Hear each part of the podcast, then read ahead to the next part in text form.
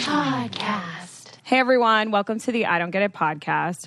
First and foremost, we want to start off this podcast by saying Black Lives Matter. They matter, and they should that shouldn't be a controversial statement. With the tragic and recent innocent deaths of black people like Ahmaud Arbery, Breonna Taylor, George Floyd by police or former police officers, people in this country all over the world have been protesting, paying closer attention to police brutality, and taking a hard look in the mirror, including the three of us. I'm white passing. So before we get started, I also want to acknowledge that we, and when I say we, I mean white people or white passing, I feel like are all sitting around the Thanksgiving table right now. And a lot of us are emotionally confused. We're feeling guilt, anger, embarrassment, sadness, excitement, hopefulness, helplessness. And I we feel like it's more important than ever that we become vulnerable and practice racial humility. We are building a plane while flying it. And we can't be scared to mess up because that fear in itself is a privilege. And I feel like I have to be vulnerable in this moment and tell you that that's something that I just learned. Last week, I was actually hesitant to have Robin on the podcast because she isn't black. It's not black people's job to educate us, and we can't let fear of protecting our ego, our brand, or whatever get in the way of trying to make this world a better place because this is a matter of life and death for black people. We have to work through this and educate ourselves. So today we're going to use our unearned privilege and platform by having Robin DiAngelo. She's an academic, educator on whiteness studies, and author of White Fragility Why It's So Hard for White People to Talk About Racism. She's back on the New York Times bestseller list. Her book's basically sold out. Um, and we just hope that this podcast can help all of us on our journey of educating ourselves and fighting systemic racism because it's something that's going to require learning and listening for the rest of our lives. And we also wanted you guys to know that we will be donating our money from the sponsorship of this podcast to organizations that are funding the movement. Robin! Hi. Hi. All right, friends. We have Robin DiAngelo on the podcast. Robin, we have so much to learn. We feel so honored to have you on. Um, we found ourselves highlighting almost every page. And we wanted to preface something that you wrote in your book that this conversation isn't so much about providing the ultimate solution or proving that racism exists because it does, which is why we're here. This is more about how white fragility is holding racism in place. And we wanted you to know that if we ask you a question or say something that is racially problematic on this podcast, we want you to know that we would love feedback on it. Thank you. Okay. Yeah. To, uh, to that end, uh, before we start, uh, you know that I am white. That's my racial identity. Uh, may I ask you yours? The 2 of us are we're white. Okay, so Lauren um, and Ashley. Ashley white. and, And sisters. Robin, I, I feel so much like comfort in you even asking this question. So I am Dominican, so I am a white Latin ex female, but I've I've actually been very confused growing up in the States because I feel like I've been lumped into people of color, brown people, Latinx, um, yet uh, my skin is olive tone and white. Well, so a couple things. Let me let me point out why did I ask you your racial identities, and that is because it's going to shape the way I respond to you. Uh, and I think that will come out. These listeners might be thinking right now, why would you respond differently based on their race? So we will get into that. But you also just show this is a social construct. This stuff is made up. It's real in its consequence, uh, but it, it's it changes over time. In some contexts, you're probably responded to as white. In other contexts, as uh, a person of color, and then there's your own internalized, you know, your own internalized, excuse me, your own internal identity. Uh, this is why this is so complex, and why white people really need to have some humility about that complexity. I wanted to preface the podcast by saying that, like, I have been scared to pull a Megyn Kelly for like the past two weeks on all of my podcasts. I'm, I'm afraid that I'm going to ask an ignorant question that I should know the answer to and then be canceled for it. I feel like these moments are what kind of increases white fragility and because it makes it's it makes it so scary to talk about race and be vocal about it because you can see how easily people can be villainized. Yes. Okay. For so ignorance. Uh, see, you just said that one thing. I have so much to say about it. so one is how will we learn if we don't make mistakes? If you think that I am articulate and clear about about race and racism, and I want to be clear that my life, uh, my learning will never be over, but to the degree that I am, it's from countless thousands of mistakes over 20 years. The, the key is that you learn and grow from the mistakes. You don't use them to excuse your, like, forget it then, I'm not going to say anything. And in my experience, those moments don't have to turn into vilification. The way that you learn, earn trust is by repairing those moments. Like, I've had so many of the people of color in my life say to me, we're not going to give up on you whenever your racist conditioning Mm-hmm. surfaces. I mean, if we did that, we'd really be isolated. We need you in the struggle. What we're looking for is what happens in those moments when it surfaces. Where can we go with you?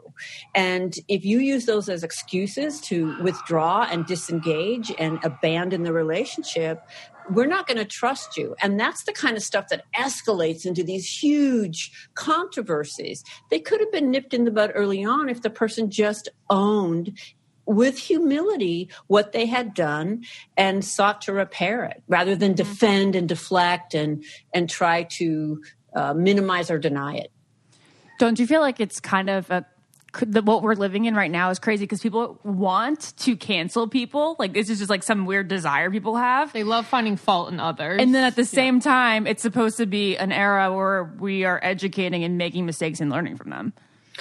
Yeah, I mean, I get that. I get it a lot. That that kind of righteousness, um, and I, I don't think that's constructive at all. You know, the number one question I get, well, actually, the number two question I get. The number one question is, "What do I do?" the number two question that I get from a white person is, "How do I tell my white friends about their racism?" Yeah. And when I get that question, I just look that person in the eyes and I say, "Well, how would I tell you about yours?" Hmm. Right. because that question always assumes it's not me. I'm True. down, I'm woke, and now I'm going to go out and righteously call everybody else in. And that's Right. also a form of whiteness and arrogance. Right. It's not strategic and it's just not useful. Right.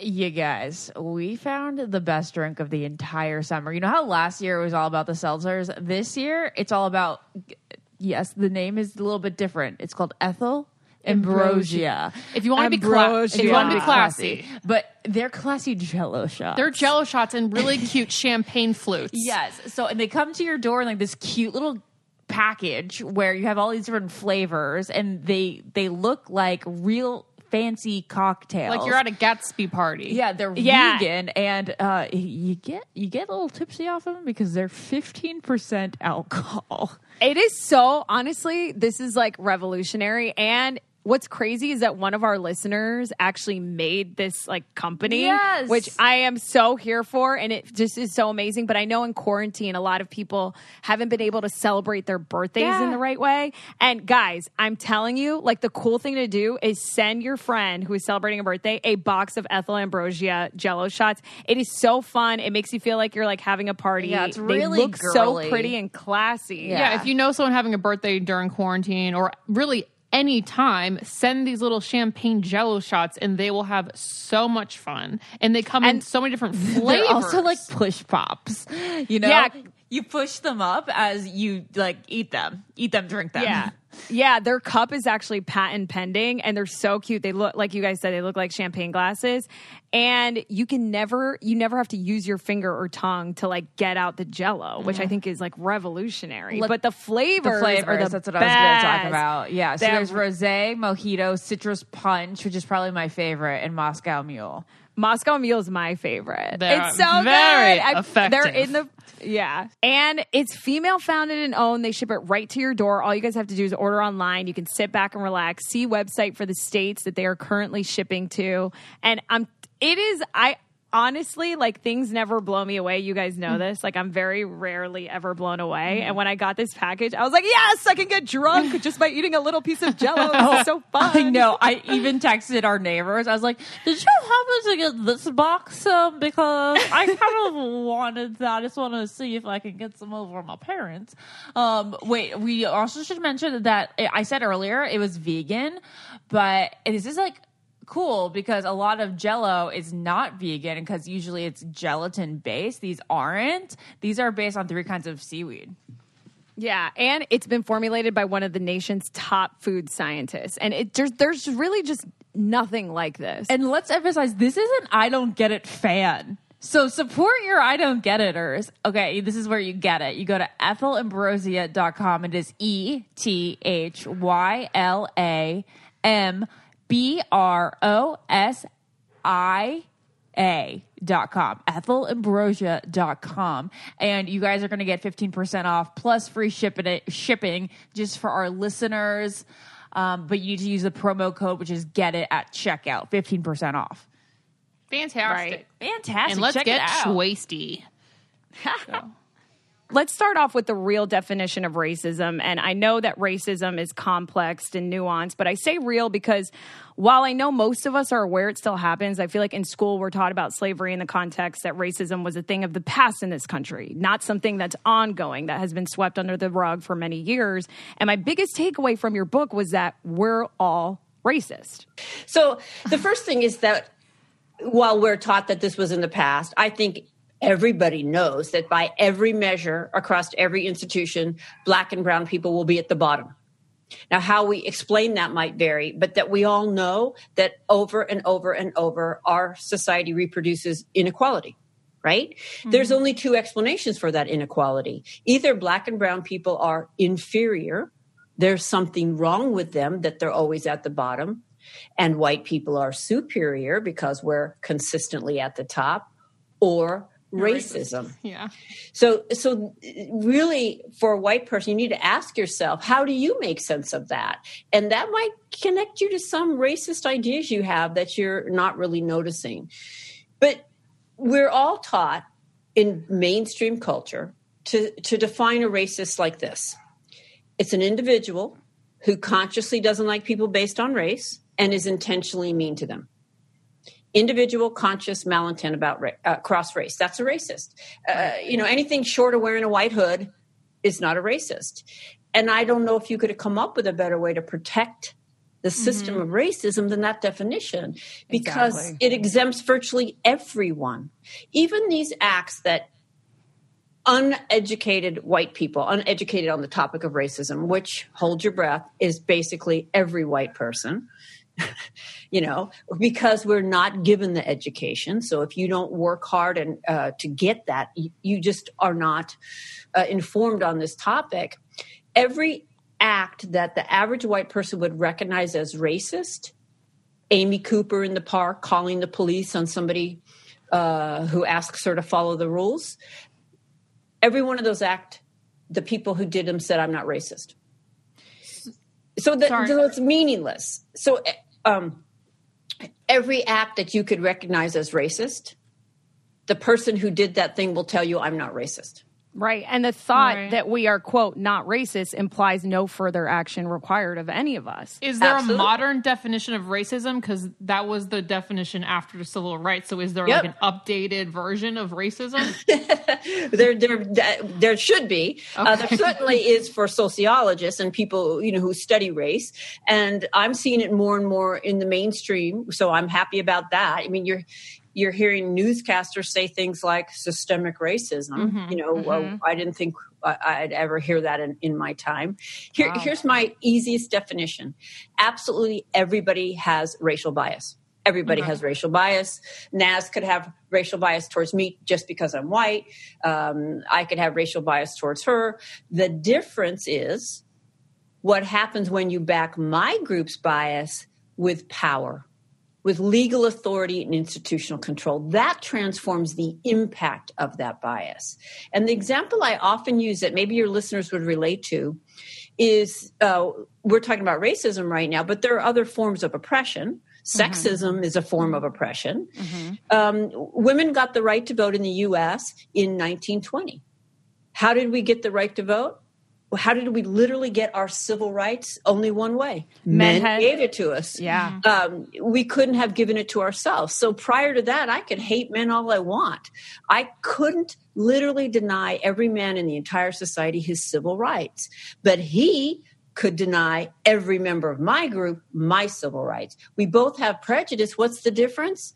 His is backed with legal authority and institutional control. We have to have language that acknowledges that difference. It's so profound in its consequences. And and let me just make a note. Which women got access to the vote in 1920? White. White women. And I bet you weren't taught that in school. No, they weren't So- allowed the right till the 1960s.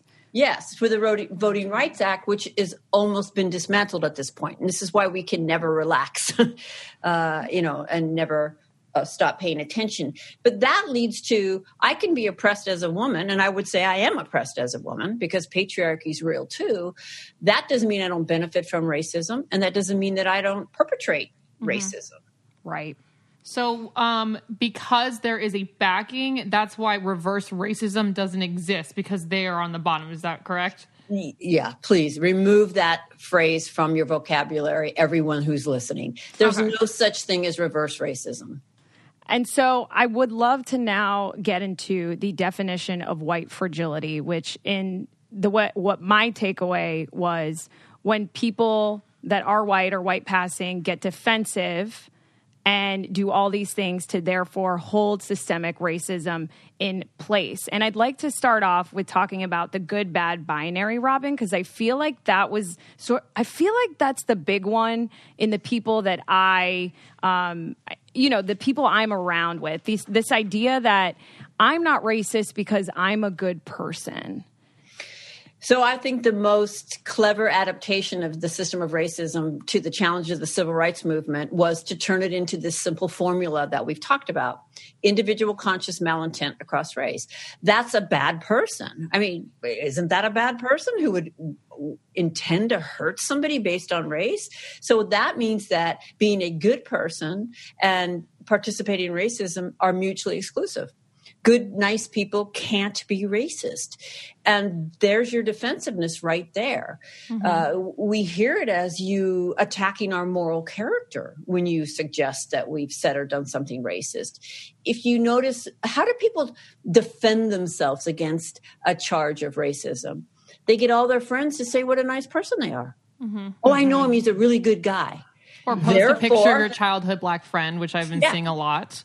Yeah, therefore you can't be racist. You're a nice Yeah. person. And there we go. Nobody's racist.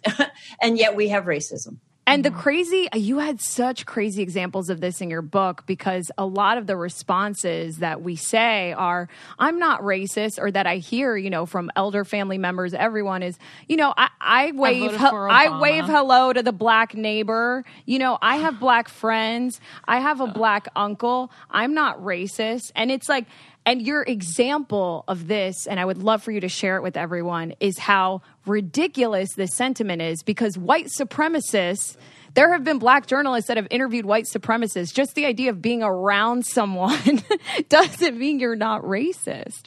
Yeah, the evidence white people use to certify themselves as free of racism is ridiculous, and you know we need to take a take a look at that evidence.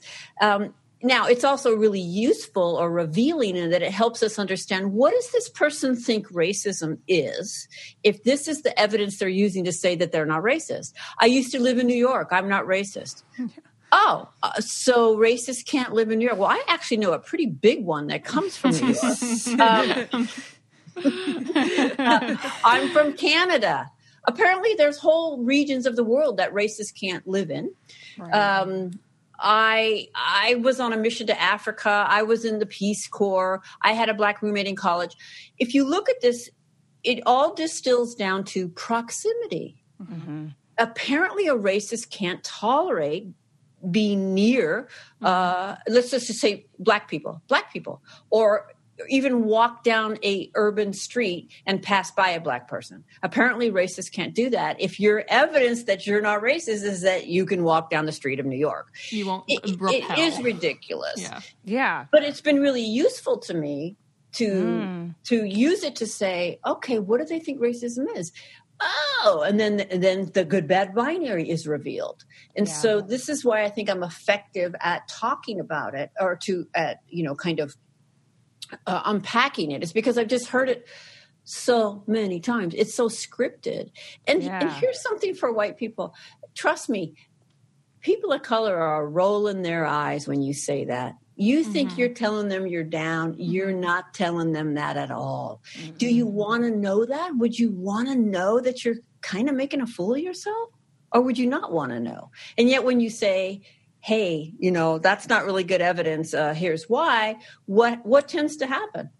The person pissed. just explodes in defensiveness and starts to argue. It's just this vicious cycle.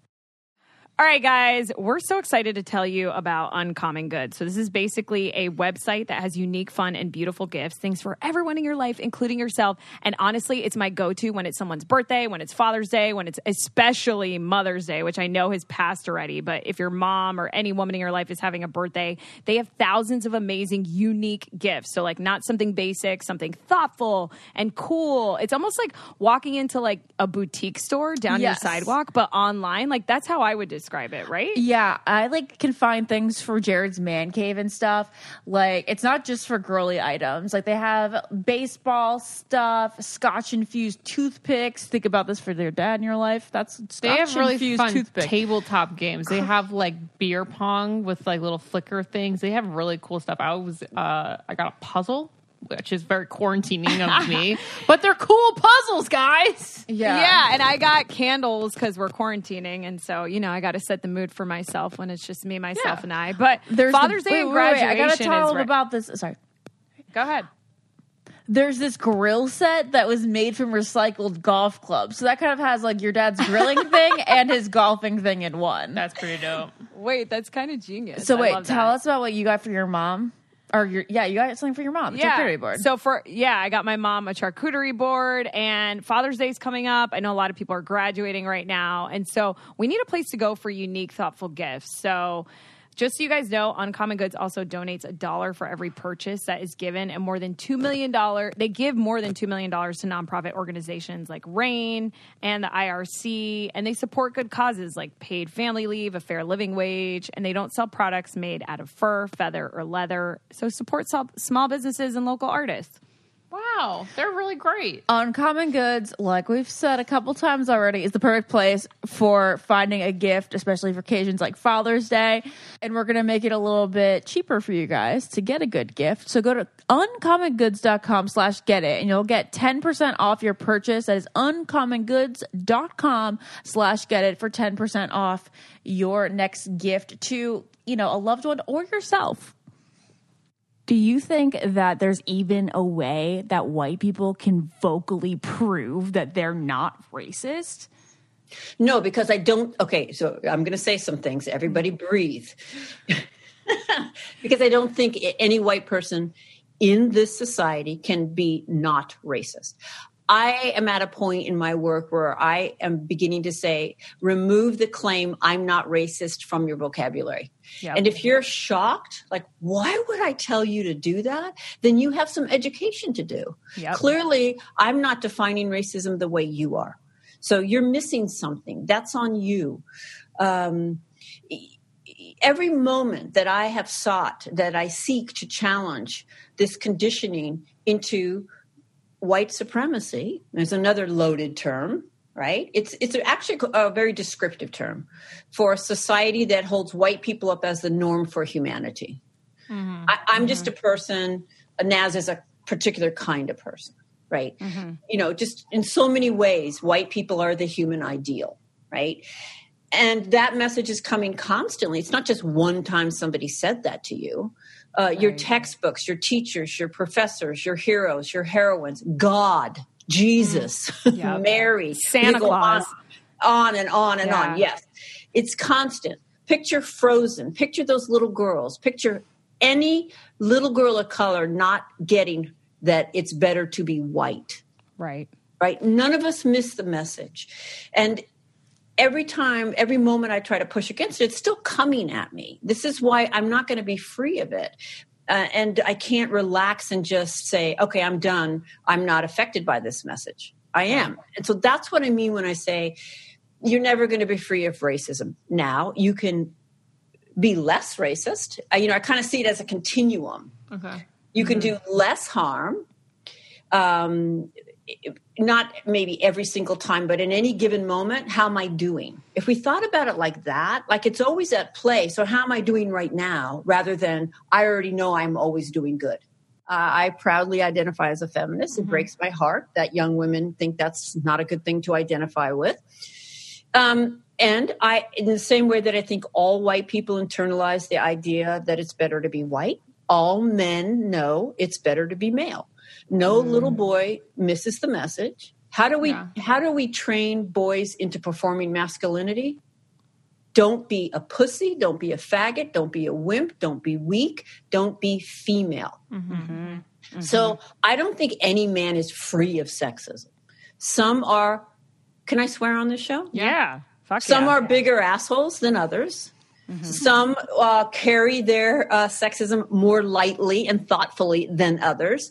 But I don't believe any man is free of it.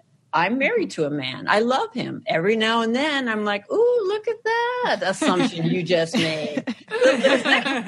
Your sexism showing there, dear." Yeah. Yeah.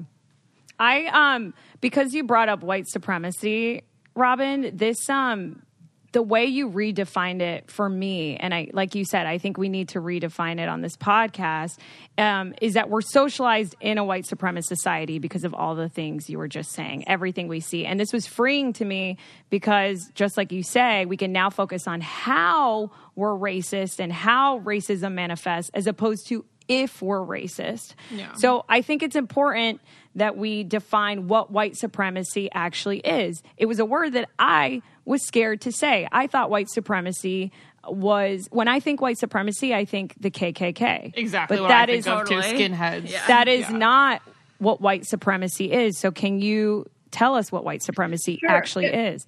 And I was raised also to think about it as the KKK. It includes the KKK, but it's a highly descriptive term for the society we live in. A society that holds white people up as the ideal for humanity, as the norm, as the uh, unmarked. There's nothing to, to say here.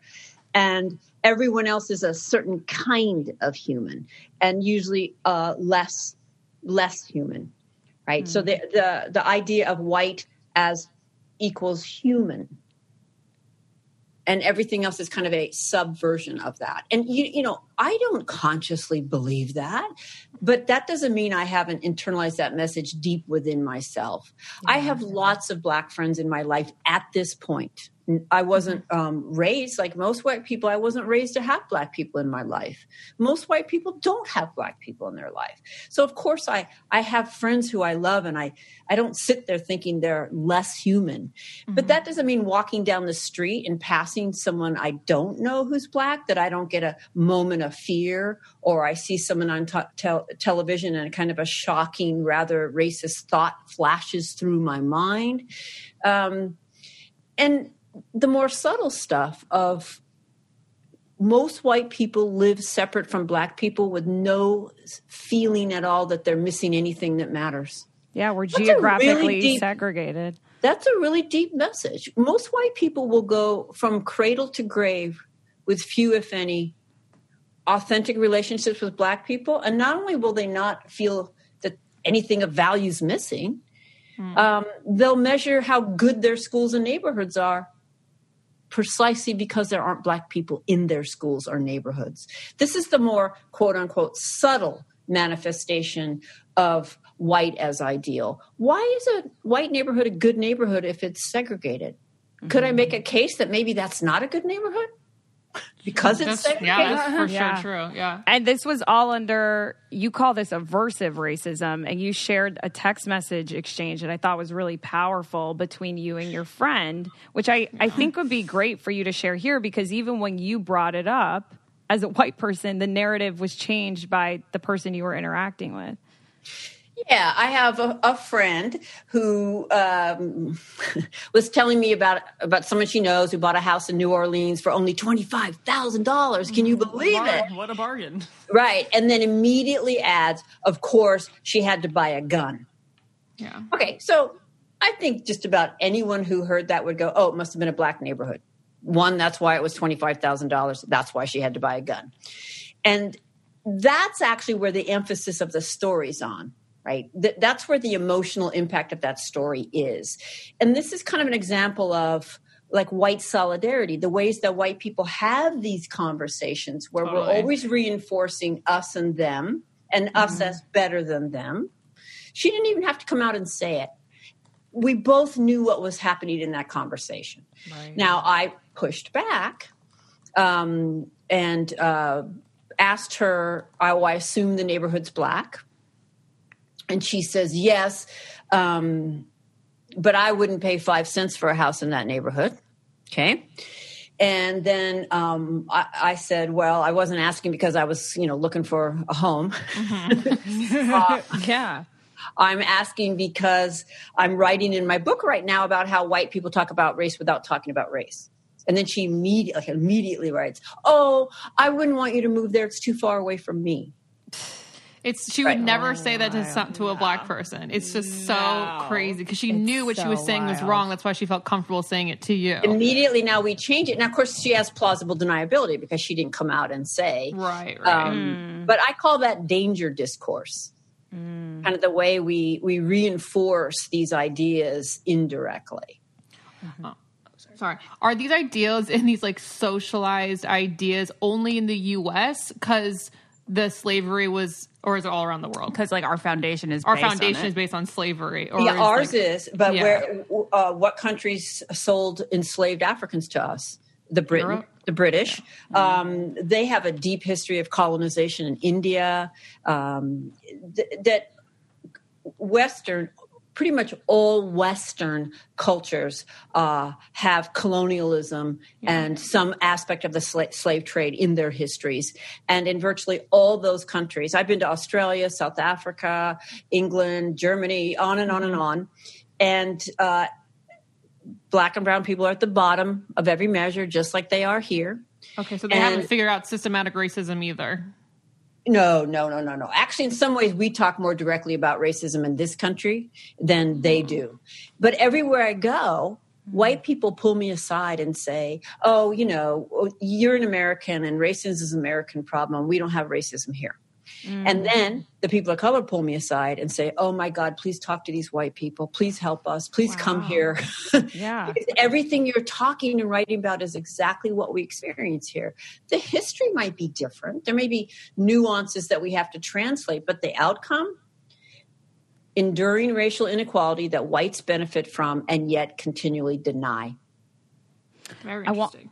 I wanted to go back to white supremacy for a second because there was um, a New York Times article or study made in 2016, 2017, and I wanted to read some stats from it that um, were very telling of what white supremacy actually is. 10 richest Americans, 100% white, U.S. Congress, 90% white, U.S. governors, 96% white, people who decide which TV shows we see, 93% white people who decide which music is produced 95% white. You know um, owners of men's professional football teams 97% white. So can you explain how this doesn't necessarily mean good versus bad white people but how white people are in charge of the media we see and how we have an unreal perspective That this? that homogeneity alone would guarantee that um, disadvantage is going to be built into the systems for people who aren't a member of, of that group. Um, you, you- they could be the nicest people, but they will necessarily set up systems that reflect their worldview and their their interests. And the example I use is if everybody sitting at the table designing a building is able-bodied, that building is going to be designed in a way that automatically, without any intentionality, excludes people uh, who say use a wheelchair. Um, they, they're not consciously excluding, but they simply don't know any other reality but their own.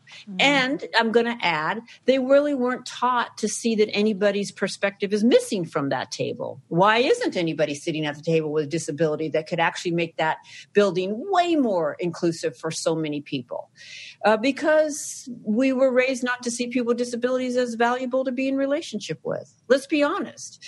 Do most of us don't know people with serious uh, physical disabilities? We live separately with no sense of loss. It's the same around race. you talk about the importance to not say things like oh, I'm colorblind. Like, I don't see color. It doesn't matter to me. And that's kind of what we learned growing up, you know? You're all just like, equal. oh, we're all equal.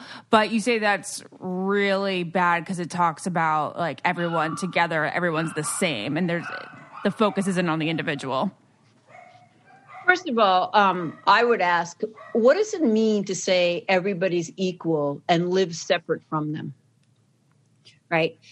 Th- That um, you can be told that everybody's equal, but you're getting a very deep message on many other levels when you don't live with them. You don't know them. You haven't been taught that you need to know them when you're never given their perspectives. So um, there's what we're told, and then there's the actual practice of our lives. Those parents who told us that, do they have any black friends? Do they have any critical awareness of their own whiteness? No. So it's a kind of like thing we say that has really no um, no meaning in the sense that what what we're absorbing at the deeper level is much more powerful than those empty words. Right. And we're taught that like there is no loss in the absence of people of color. You know, we're taught that like a good school is a predominantly white school. Like we're taught when we're little that like self censorship, you know, we should self censor when it comes to race and maybe not say anything instead of like recognize it and challenge it. And who does that serve? Can you think of any any other social problem that we would say the best thing is to never speak of it? Let's never speak of suicide. Let's never speak of um, mm. sexual assault and rape. Hmm, let's never speak of eating disorders. Why are we saying let's not speak of race or racism? Yeah. You know, can you imagine somebody saying to you, just imagine that you are the only woman on a team of 12 men. Mm-hmm. I don't know if that ever happens, but you could imagine the workplace in these male dominated fields. You're going to have a different experience than they have. Um, there are going to be all kinds of unconscious sexist assumptions they're making, things they say, the way they talk to you, the way they respond to your ideas differently than they respond to the men's ideas. And imagine one one day you you you try to bring it up.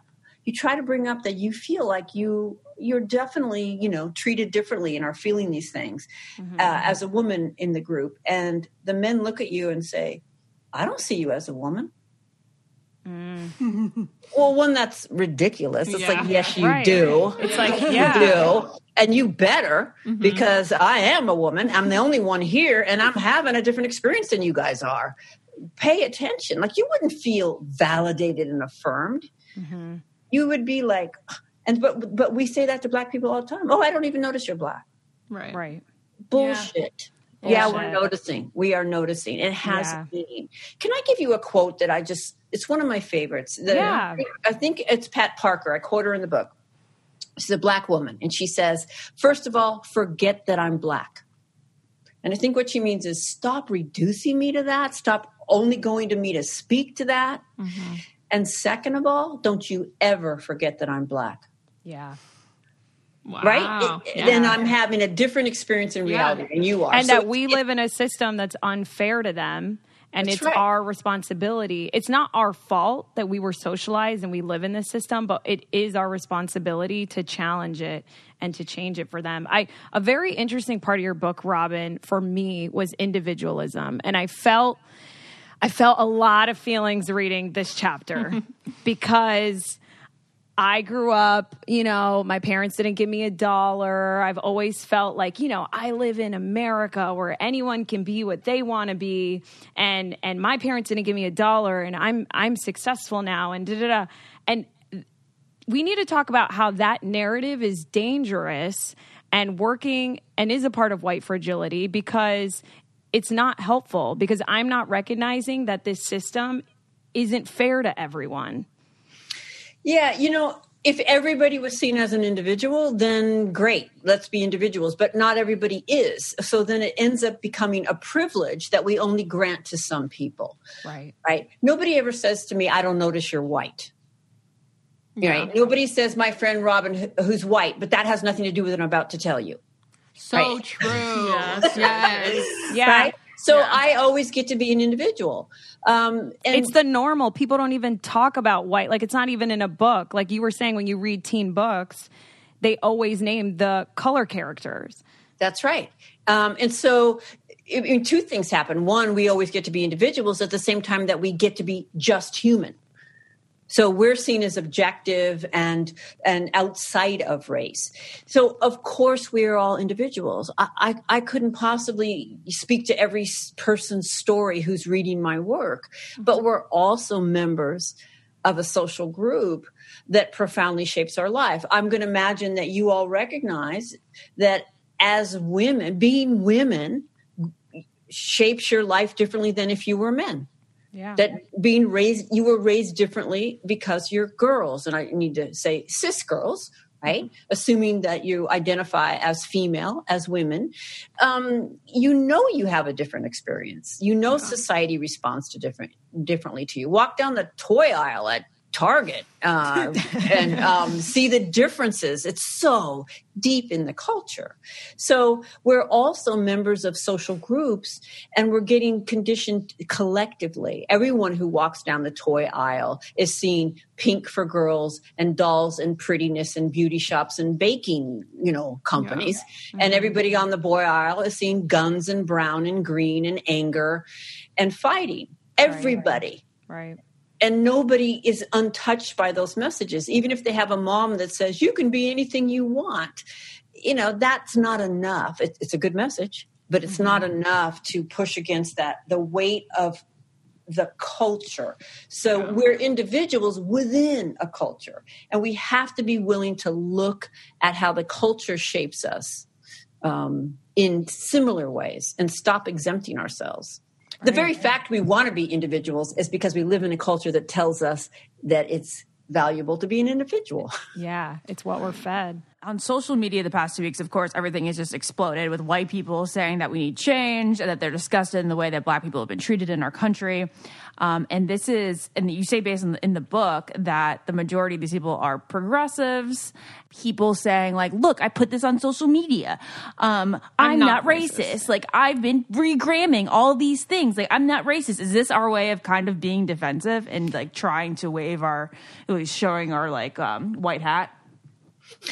Yeah, um, it's a few things. Uh, yeah, it's trying to show how woke we are. Mm-hmm. It's it, if you, there's nothing about your post up until the present moment that ever indicated you had any interest whatsoever in racial equality, then I'd say it's somewhat disingenuous. Mm-hmm. Um, and you know, certainly our black and brown friends don't want to read it. They're tired of hearing it. It's, it can be a little bit narcissistic. Right. You know, our, our white friends, yes, we need to be talking to each other.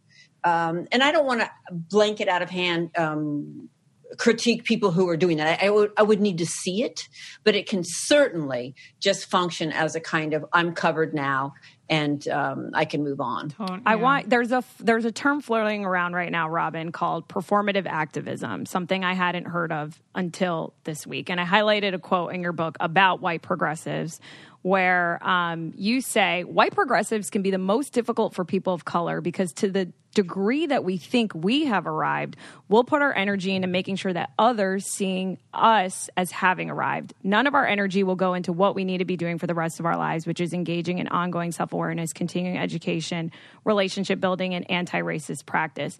This has like been a rather, I think, complex feeling because when you have a platform, whether it's a big one or a little one, and you do genuinely want to educate yourself and feel bad, um, it's become a matter of like, do I need to be posting? Do I need to be not posting? What do I need to actually be doing? And so I'd love your thoughts on that. And then uh, after that, secondly, um, I've been considering joining like a white um, racial injustice group.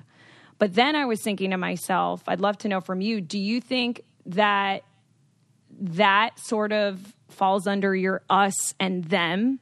You know what I'm saying? Mm-hmm. Does that does that make us more us and them to mm-hmm. join mm-hmm. a group? That's a good question.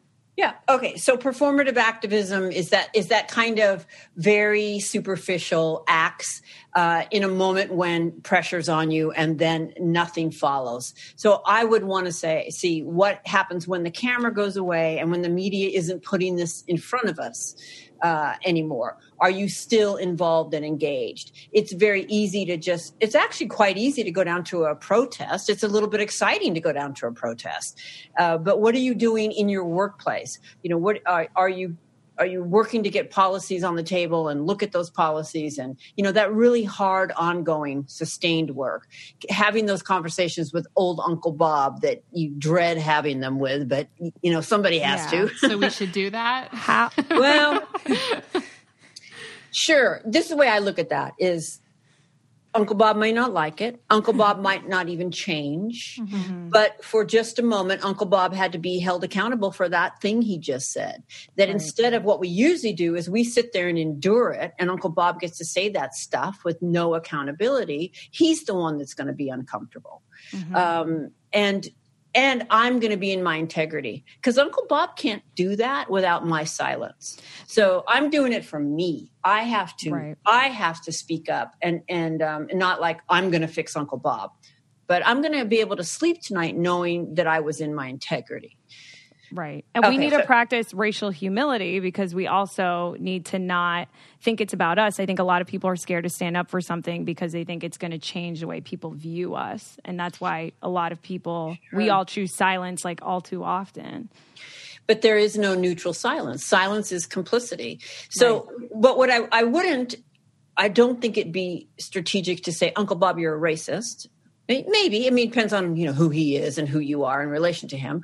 I, I tend to point my finger this way towards myself and say, Hey, Uncle Bob, I know I've heard that before and I, and I've, I've even thought it myself, but you know, I've been doing some reading and some engagement and, um, I've gotten a lot of new, uh, insight about this and then, and then share your insight.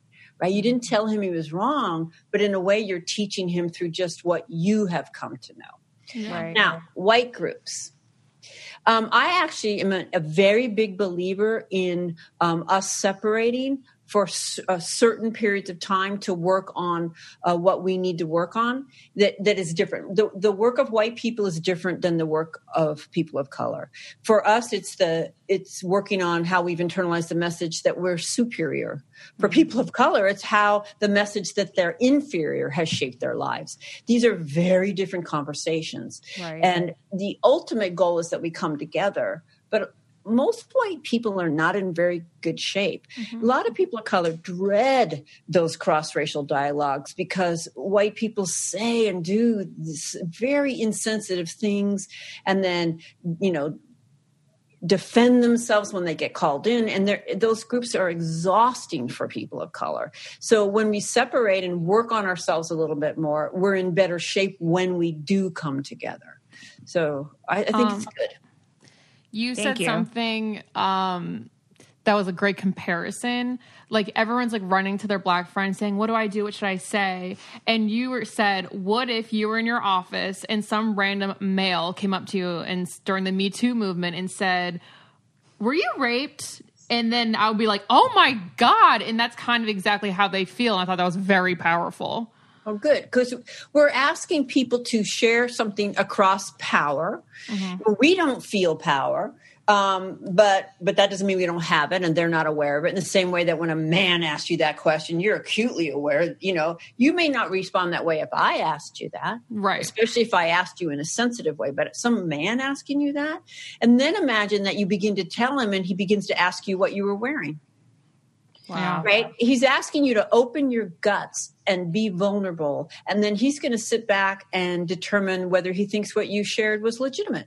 Totally. And Totally. this is what we do to people of color. Tell me about Yeah. tell me about racism. Teach me about racism. Oh, I don't think that was racist. Yeah. It's ridiculous. and It's, it's really, so obvious. it's so, yeah. it's so insane. Well, but we all you all recognize it, don't you? Yeah. Yeah. Yeah. hundred And if we're being honest, we've done it. I've done it. I've done Yeah. it. Yeah. It's never too 100%. late. I do think the most powerful things are when you relate it back to something that that is more relatable to us white Yep. people. Like when you, fl- yeah, talking about like just Me Too movement. Because as a woman, even if you haven't been raped, you can still feel that a little bit more personally. Yeah. I, um, it, whenever I can't figure out a piece of racism or I've been given some feedback that I, I don't understand, I just change the roles in my head and I imagine a man doing what I'm about to do or want to do. And then I'm usually like, oh, God, I see it. So um, the key is to use that as a way in, not a way out. A lot of women will say, well, I experienced sexism, so, you know, it's the same or it's worse, or they use it as a way out that's called white feminism. we can't Oh. do that. Yeah, that's Yeah. terrible. We are talking about educating ourselves.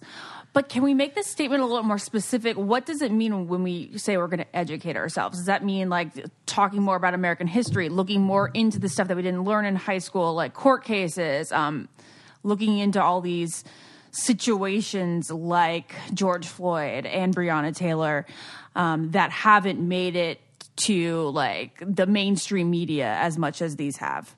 What? Let's be more specific about what education means. Thank you. I mean, we really don't know our history. So uh, we don't know that where we are today comes from just decades, if not centuries, of building up of advantage for white people. Um, there's really dense histories like Ibram Kendi's Stamped from the Beginning, which is about five inches thick, but it's fantastic. um, well, you know, you got to be pretty motivated. Um, there's really light, quick histories. Um, PBS has a special called Race, the Power of an Illusion. It's fantastic. That will help you with that history. Um, Sixteen, Uh, Ava-. Mhm. Ava DuVernay, uh, uh, 13.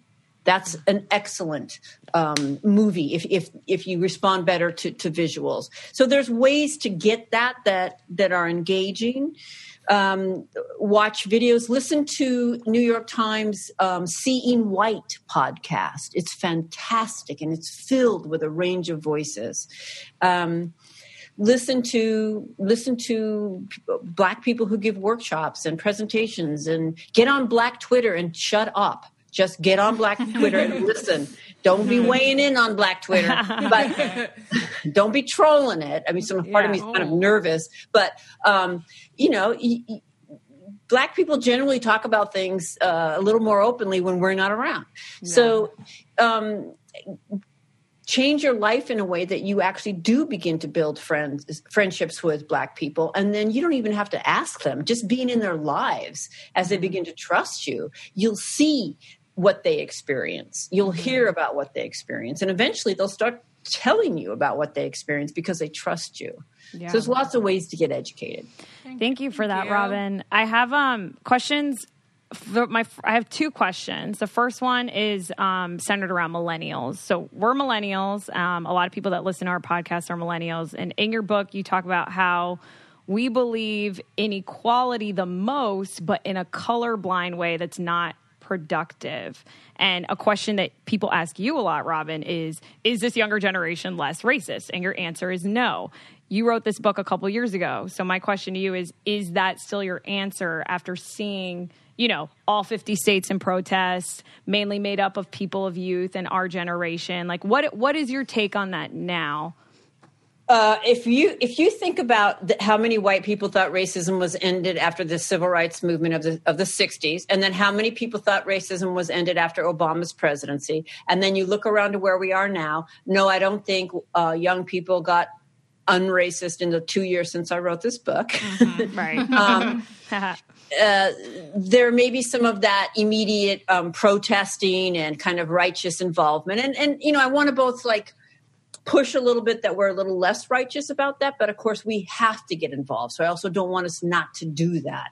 But if we get involved in ways where we get some feedback to to back off or you know we need to also listen. It's a kind of following the lead of other of, of black and brown people.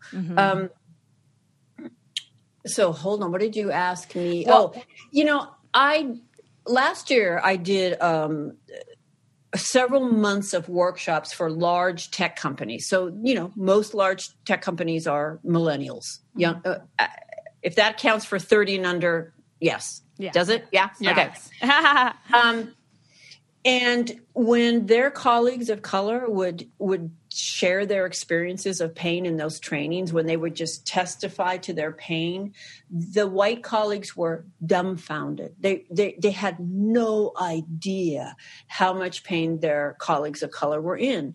You know, they're friendly, they smile, um, and and so they just assume that that means they're not racist. But there's so much more going on.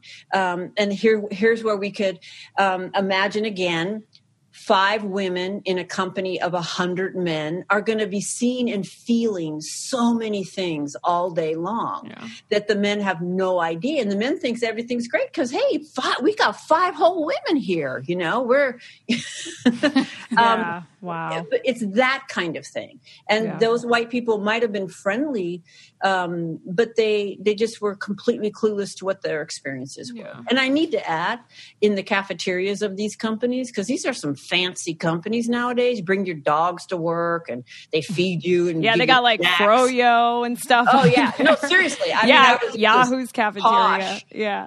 And and almost all white next would be asian and very few black people or latinx people.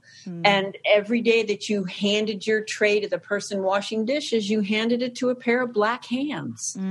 Conscious or not that you are absorbing that message. The racial hierarchy that you talk about like right when you were born like the hospital room even you know? Yes. um the other thing i wanted to ask you about is white framing. Um this to me was probably the thing that hit home the most um and i want to get to jobs after ashley and lauren ask questions too but I work for the Dodgers, so a quote that you wrote about Jackie Robinson um, really struck a chord within me. So Jackie Robinson and Arthur Ashe, I just started playing tennis, so, are often celebrated as the first African Americans to break the color barrier in baseball or in tennis. But the way that the society tells the story depicts them as being like racially special. Like the subtext under this, it, it really, I was just like, wow, reading it, is that it's implying that there were no black athletes before either of them that were strong enough to play with whites. And you say, imagine if instead the story was, or the narrative or the framing is Jackie Robinson, the first black man whites allowed to play Major League Baseball. And you, you pose a lot of um, reflection questions in this part of your book, The White Framing. And I, I would love for you to share that with us and your listeners, these questions of reflection. Well, it's a great example of what you, you refer to the white racial frame, the way that we frame things and what it um, unconsciously reinforces. So when we celebrate these these people, let's just use Jackie Robinson. He broke the color line. And, and if you think about the image you get, for me, the image is he's running faster and faster and faster, and finally he breaks through this ticker tape. literally what he I see. did it. Mhm. He did it. Um, and so it's always an exceptional. He was an exception to his race. He finally had what it took. And of course, we're missing from all of this. You know, what, what that color line is who put it there. You know, we're just not in the equation. When we talk about Black history, what do we talk about? Slavery and Jim Crow. Uh, that's their history, as if we weren't part of that. Like who enslaved them? Right, right. who who um, segregated them and enforced that. And so it it takes us out of the equation always and then reduces them to exceptions. And so unconsciously it's also saying the rest of them just weren't good enough or aren't good enough or don't have what it takes. So I mm-hmm. don't actually recall the top of my head the questions.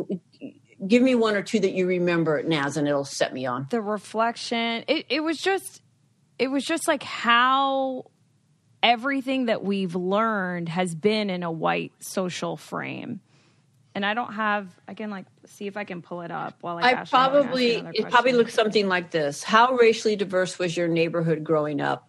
right oh, yeah. If your neighborhood was not racially diverse, why wasn't it? And if I asked you that as a child, not now, but as a mm-hmm. child, what would you have said? If your neighborhood wasn't racially diverse, where were they? At some point, you know, let's use black people as an example. You know, black people exist. By five, you know that. Are you mm-hmm. watching Disney films? uh, mm-hmm. did you go to the store and get some Uncle Ben's rice? right? Some Aunt Jemima pancake syrup. You know black people exist, but they don't live with you. So Yeah, where do we why is that? You're making sense of this on some level. Mm-hmm. And where are they? And what's it like where they are? What's it like over there where the black people are? And where'd you get your information? Well, probably something like my my uh, friend's story about needing a gun where they are. Um, were you encouraged to visit places where they were and get to know them and build friendships? I bet you you were not encouraged to do that. I bet you get in you and were get out as fast openly. as can. Upward mobility. Upward mobility. Yeah. Uh, if you if you grew up poor like I did, an urban poor. So in my early years, I was in more integrated neighborhoods, but upward mobility would take me away. Uh, and and you always know that if you're going to improve your life, you're going to be moving to very different neighborhoods. You know what's a good school? What's a bad school? Do your parents have any energy about what kind of school you go to? Really? If everybody's equal, why does it matter what school we go to? Because we know that society's not equal if we're going to be honest about it. Um, how often have you been to a wedding that if it wasn't all white, it was pretty close? Oh yeah. If you're married and I asked you to open up your wedding album and show me your pictures, what would I see about who's really in your life? So you had a black roommate in college? Good for you. Show me your wedding album. Yeah, right. That's true. So it, just to like, I'm trying to get you to to to see the deeper messages mm-hmm. that that inform the way that we respond and the way that we live our lives. Yeah. So what my last question, I suppose, is like we're going to be having children soon. How do we stop that like pink blue, that whole sort of barrier that we put up for ourselves and our kids to have a generation that's gonna not be more woke but more aware of the racism? Yeah, and the way I think about the woke thing is it, the reason that I, I work really hard not to ever let anybody say that I'm woke or say that about myself is because um, the moment I think I'm woke, I'm basically going to think I'm finished. And th- there will be my humility. I'll never be finished. So it's just not useful for me to see myself that way. I am clear that I do less harm. I have deeper, more trusting relationships across race than I ever have. Um, and I'm very good at repairing the moments in which I do commit harm, uh, intended or not. And that those are not small things; those are beautiful things that are a result of doing this work. Um, to some degree, you can't fully protect your child. So imagine, even if you're like, I'm going to raise a gender-free child, right? I'm going to dress them in green. I'm not going to tell my family what what sex they got assigned, right? That'd be so Well, cool. good luck fighting your family who will go nuts that you won't tell them, Yeah. right? That when you go to the McDonald's and ask for a Happy Meal, you can't get a Happy Meal unless you say boy or girl, Yeah. right? So you, got to do your best to always be talking about those things with them. When you read a story, you you talk about the messages in the story. Um, uh, you know, again, you can't completely inoculate your children, but it starts with you. You know, as a feminist, and you know, I was well aware of how unfair the world was for girls long before I ever thought about how over fair it was for me as a white person. Yeah. Um, it, it's just I raised a daughter, and it's just so much a part of the way I see the world that it wasn't one talk I had to have with her. Every book I chose, every discussion we had after we watched a movie, uh, what I pointed out that I noticed the toy, the differences in the toy aisles at Target. Like this was just a part of my life with her, and we have to get where seeing racism is also a part of our life, and it just comes through. And so it starts with us. Okay. Very. Thank you. My Ash, did you have a question? No, And there are really good books out there called Raising White Kids. Oh, okay. That's Oh, fantastic. that's really good Yeah. to know. Okay. Yeah. no, Naz, you go ahead. Oh, okay. Um, I sort of wanted my last thoughts with you, Robin, to be, and I wish we could go. I wish I had more time with you. Obviously, everyone does. Our I learning think, is right never now. done from you. Yeah. Our learning is ever done, but what I will encourage everyone listening, and I'll go back and read. Please read about affirmative action. Um, but I want to ask you about what it means to be a good ally. How do we bring this up in the workplace? Um, everything you said about rules of engagement. I, I- would like to end personally, like on that note, so people, so people who don't know what to do right now do have a little bit of an idea of where to start. So a couple of things. There is a reading guide that goes with that book that has reflection questions for the end at the end of every chapter. Um, and if you if you do it like a reading study group, there's tips for having the conversation that can help you go deeper. I highly recommend Layla Saad's book, Me and White Supremacy, um, to get you involved. And as far as being an ally, I actually don't call myself an ally.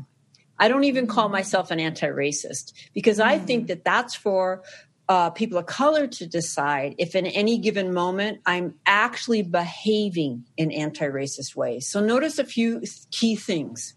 In any given moment, right? I'm not finished. Am I actually acting that way? Uh, and and it's really for them to determine. And the example I often give, uh, and I think Ashley will appreci- appreciate this one because she likes those parallels. Thank you.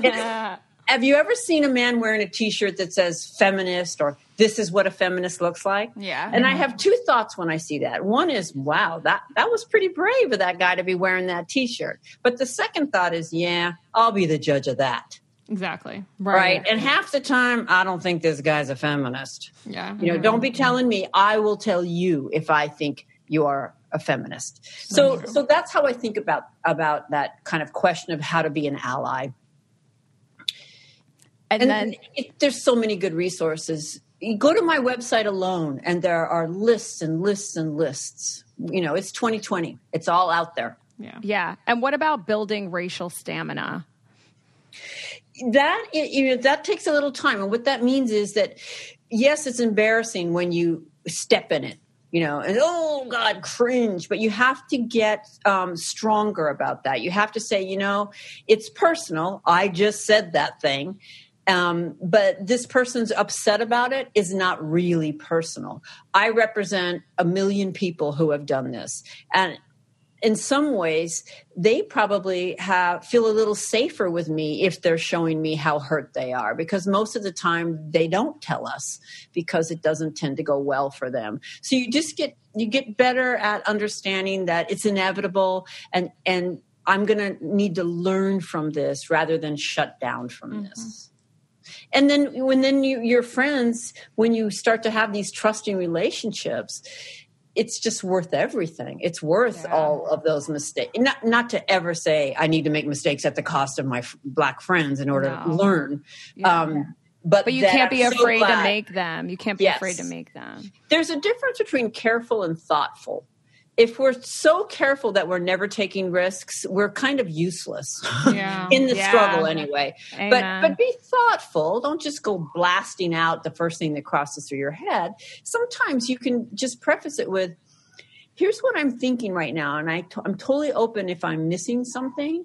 But you know, am I missing something? And then share it. That's very like humble and you've invited someone to say yeah actually you are missing this but if you just say it like it's a fact that's harder for someone than to kind of give you the feedback I think that kind of like full circled the entire podcast oh, between the first question and then that question. And I, that I think is really good, helpful advice for lo- all of us trying Yeah. to start more conversations these days. I felt very defensive last week. Like we were all on Zoom, we are having our conversation. I was defensive, and then I finished your book and I saw your lectures and everything, and I was like, I feel very liberated that I can just like calm down and just like admit, like, yeah, obviously I was brought up all these racist tendencies, and I feel like so much better about discussing it. You have no idea. Yeah, and it's it's actually you talk about this in the book. I it's like there's a weird part of me that's like excited. And and I and it almost feels weird to even say that like in this climate right now or I don't even want to say in this climate because it's been happening forever but like it's almost like it is freeing to know that this is what we were born into but we are responsible to challenge it and to always learn. I would have never chosen to be conditioned this way, but I was conditioned this way. So I don't know that there is a more stimulating journey for you as a white person than this. Every aspect of you will be challenged and, and will grow intellectually, uh, psychically, psychologically, emotionally, spiritually. It, it, you, you couldn't pick a better journey for, for growth. Yeah. All right. right. Well, Thank you so Robin, much. this We're has been honored. like Thank you so much. So enlightening. I hope everyone listening, like, I hope that this helped at all. I know it definitely helped, like the three of us, and I just think we need to keep going. You know, like this isn't. It's not like listen to a podcast. Okay, Yeah. I'm done. Like I. The, your book is just unreal. Like I highlighted every page. I ran out of highlighter.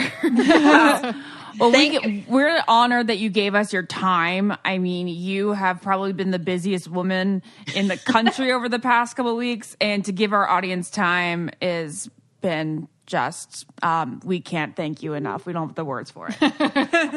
Yeah, and let me just say, I mean, you modeled really beautifully. Like you felt defensive, Lauren, but you moved through it, and Yeah. now you're at a different place. Absolutely. Uh, you listened openly uh, to me. You you didn't argue or debate. It, it It's Mm-hmm. really good modeling. It's not a comfortable conversation, but we won't get where we need to go from a place of white comfort. That's for sure. So thanks For for, sure. having me. Thank you. Well, thank But you. wait, so I got to tell you, you're going to love my, the title of my next book. Oh, Oh, yeah. yeah. Are you right? Yeah. What is it? And Oh, what are it's you up coming to out right next now? summer. Okay. It's called Niceness is Not Courageous. Oh. How well meaning white progressives uphold racism. That's great. phenomenal. That's great because you have so much of that in your book, and you even talk about niceness in your book in a way. Um, but yeah, it's almost like white progressives do the most harm. We're On a daily basis. Like Yeah. I say, you're not going to run into probably Richard Spencer, the you know, a neo-Nazi uh, on a daily basis, but every day you're dealing with me and and you and the coworkers and we're the ones that do all that unconscious stuff that some in some ways is more treacherous you know the gaslighting the the indirectness that's is maddening for people of color working in primarily white spaces so we have to you know i'm never going to say the n word never but that doesn't mean in so many other ways i haven't contributed to a climate for my coworkers of color that's still been unsupportive exactly. And when does that book come out? Next summer? next summer Okay. right, and where can people get- find you, Robin? My, I have a website, uh, robindiangelo.com. Pretty Are you easy ever to going to get on Instagram? I followed you on Instagram, but I feel like you're not like an. And I was like, oh, I want her to have an Instagram. this is the time for Robin to get an Instagram. yeah, know, Robin, okay. get Oh one. my God. I have to record that. I have a daughter who's a millennial, and trust me, I, I have an appointment to go over and sit with her, and she's going to get me on Instagram. She's like, And Mom. TikTok. So it, it's coming. It's coming. Okay. Oh my. God. Amazing. All right, thanks, Robin, again. Thank you. You're the best. All right, bye-bye. Bye. Bye. Podcast.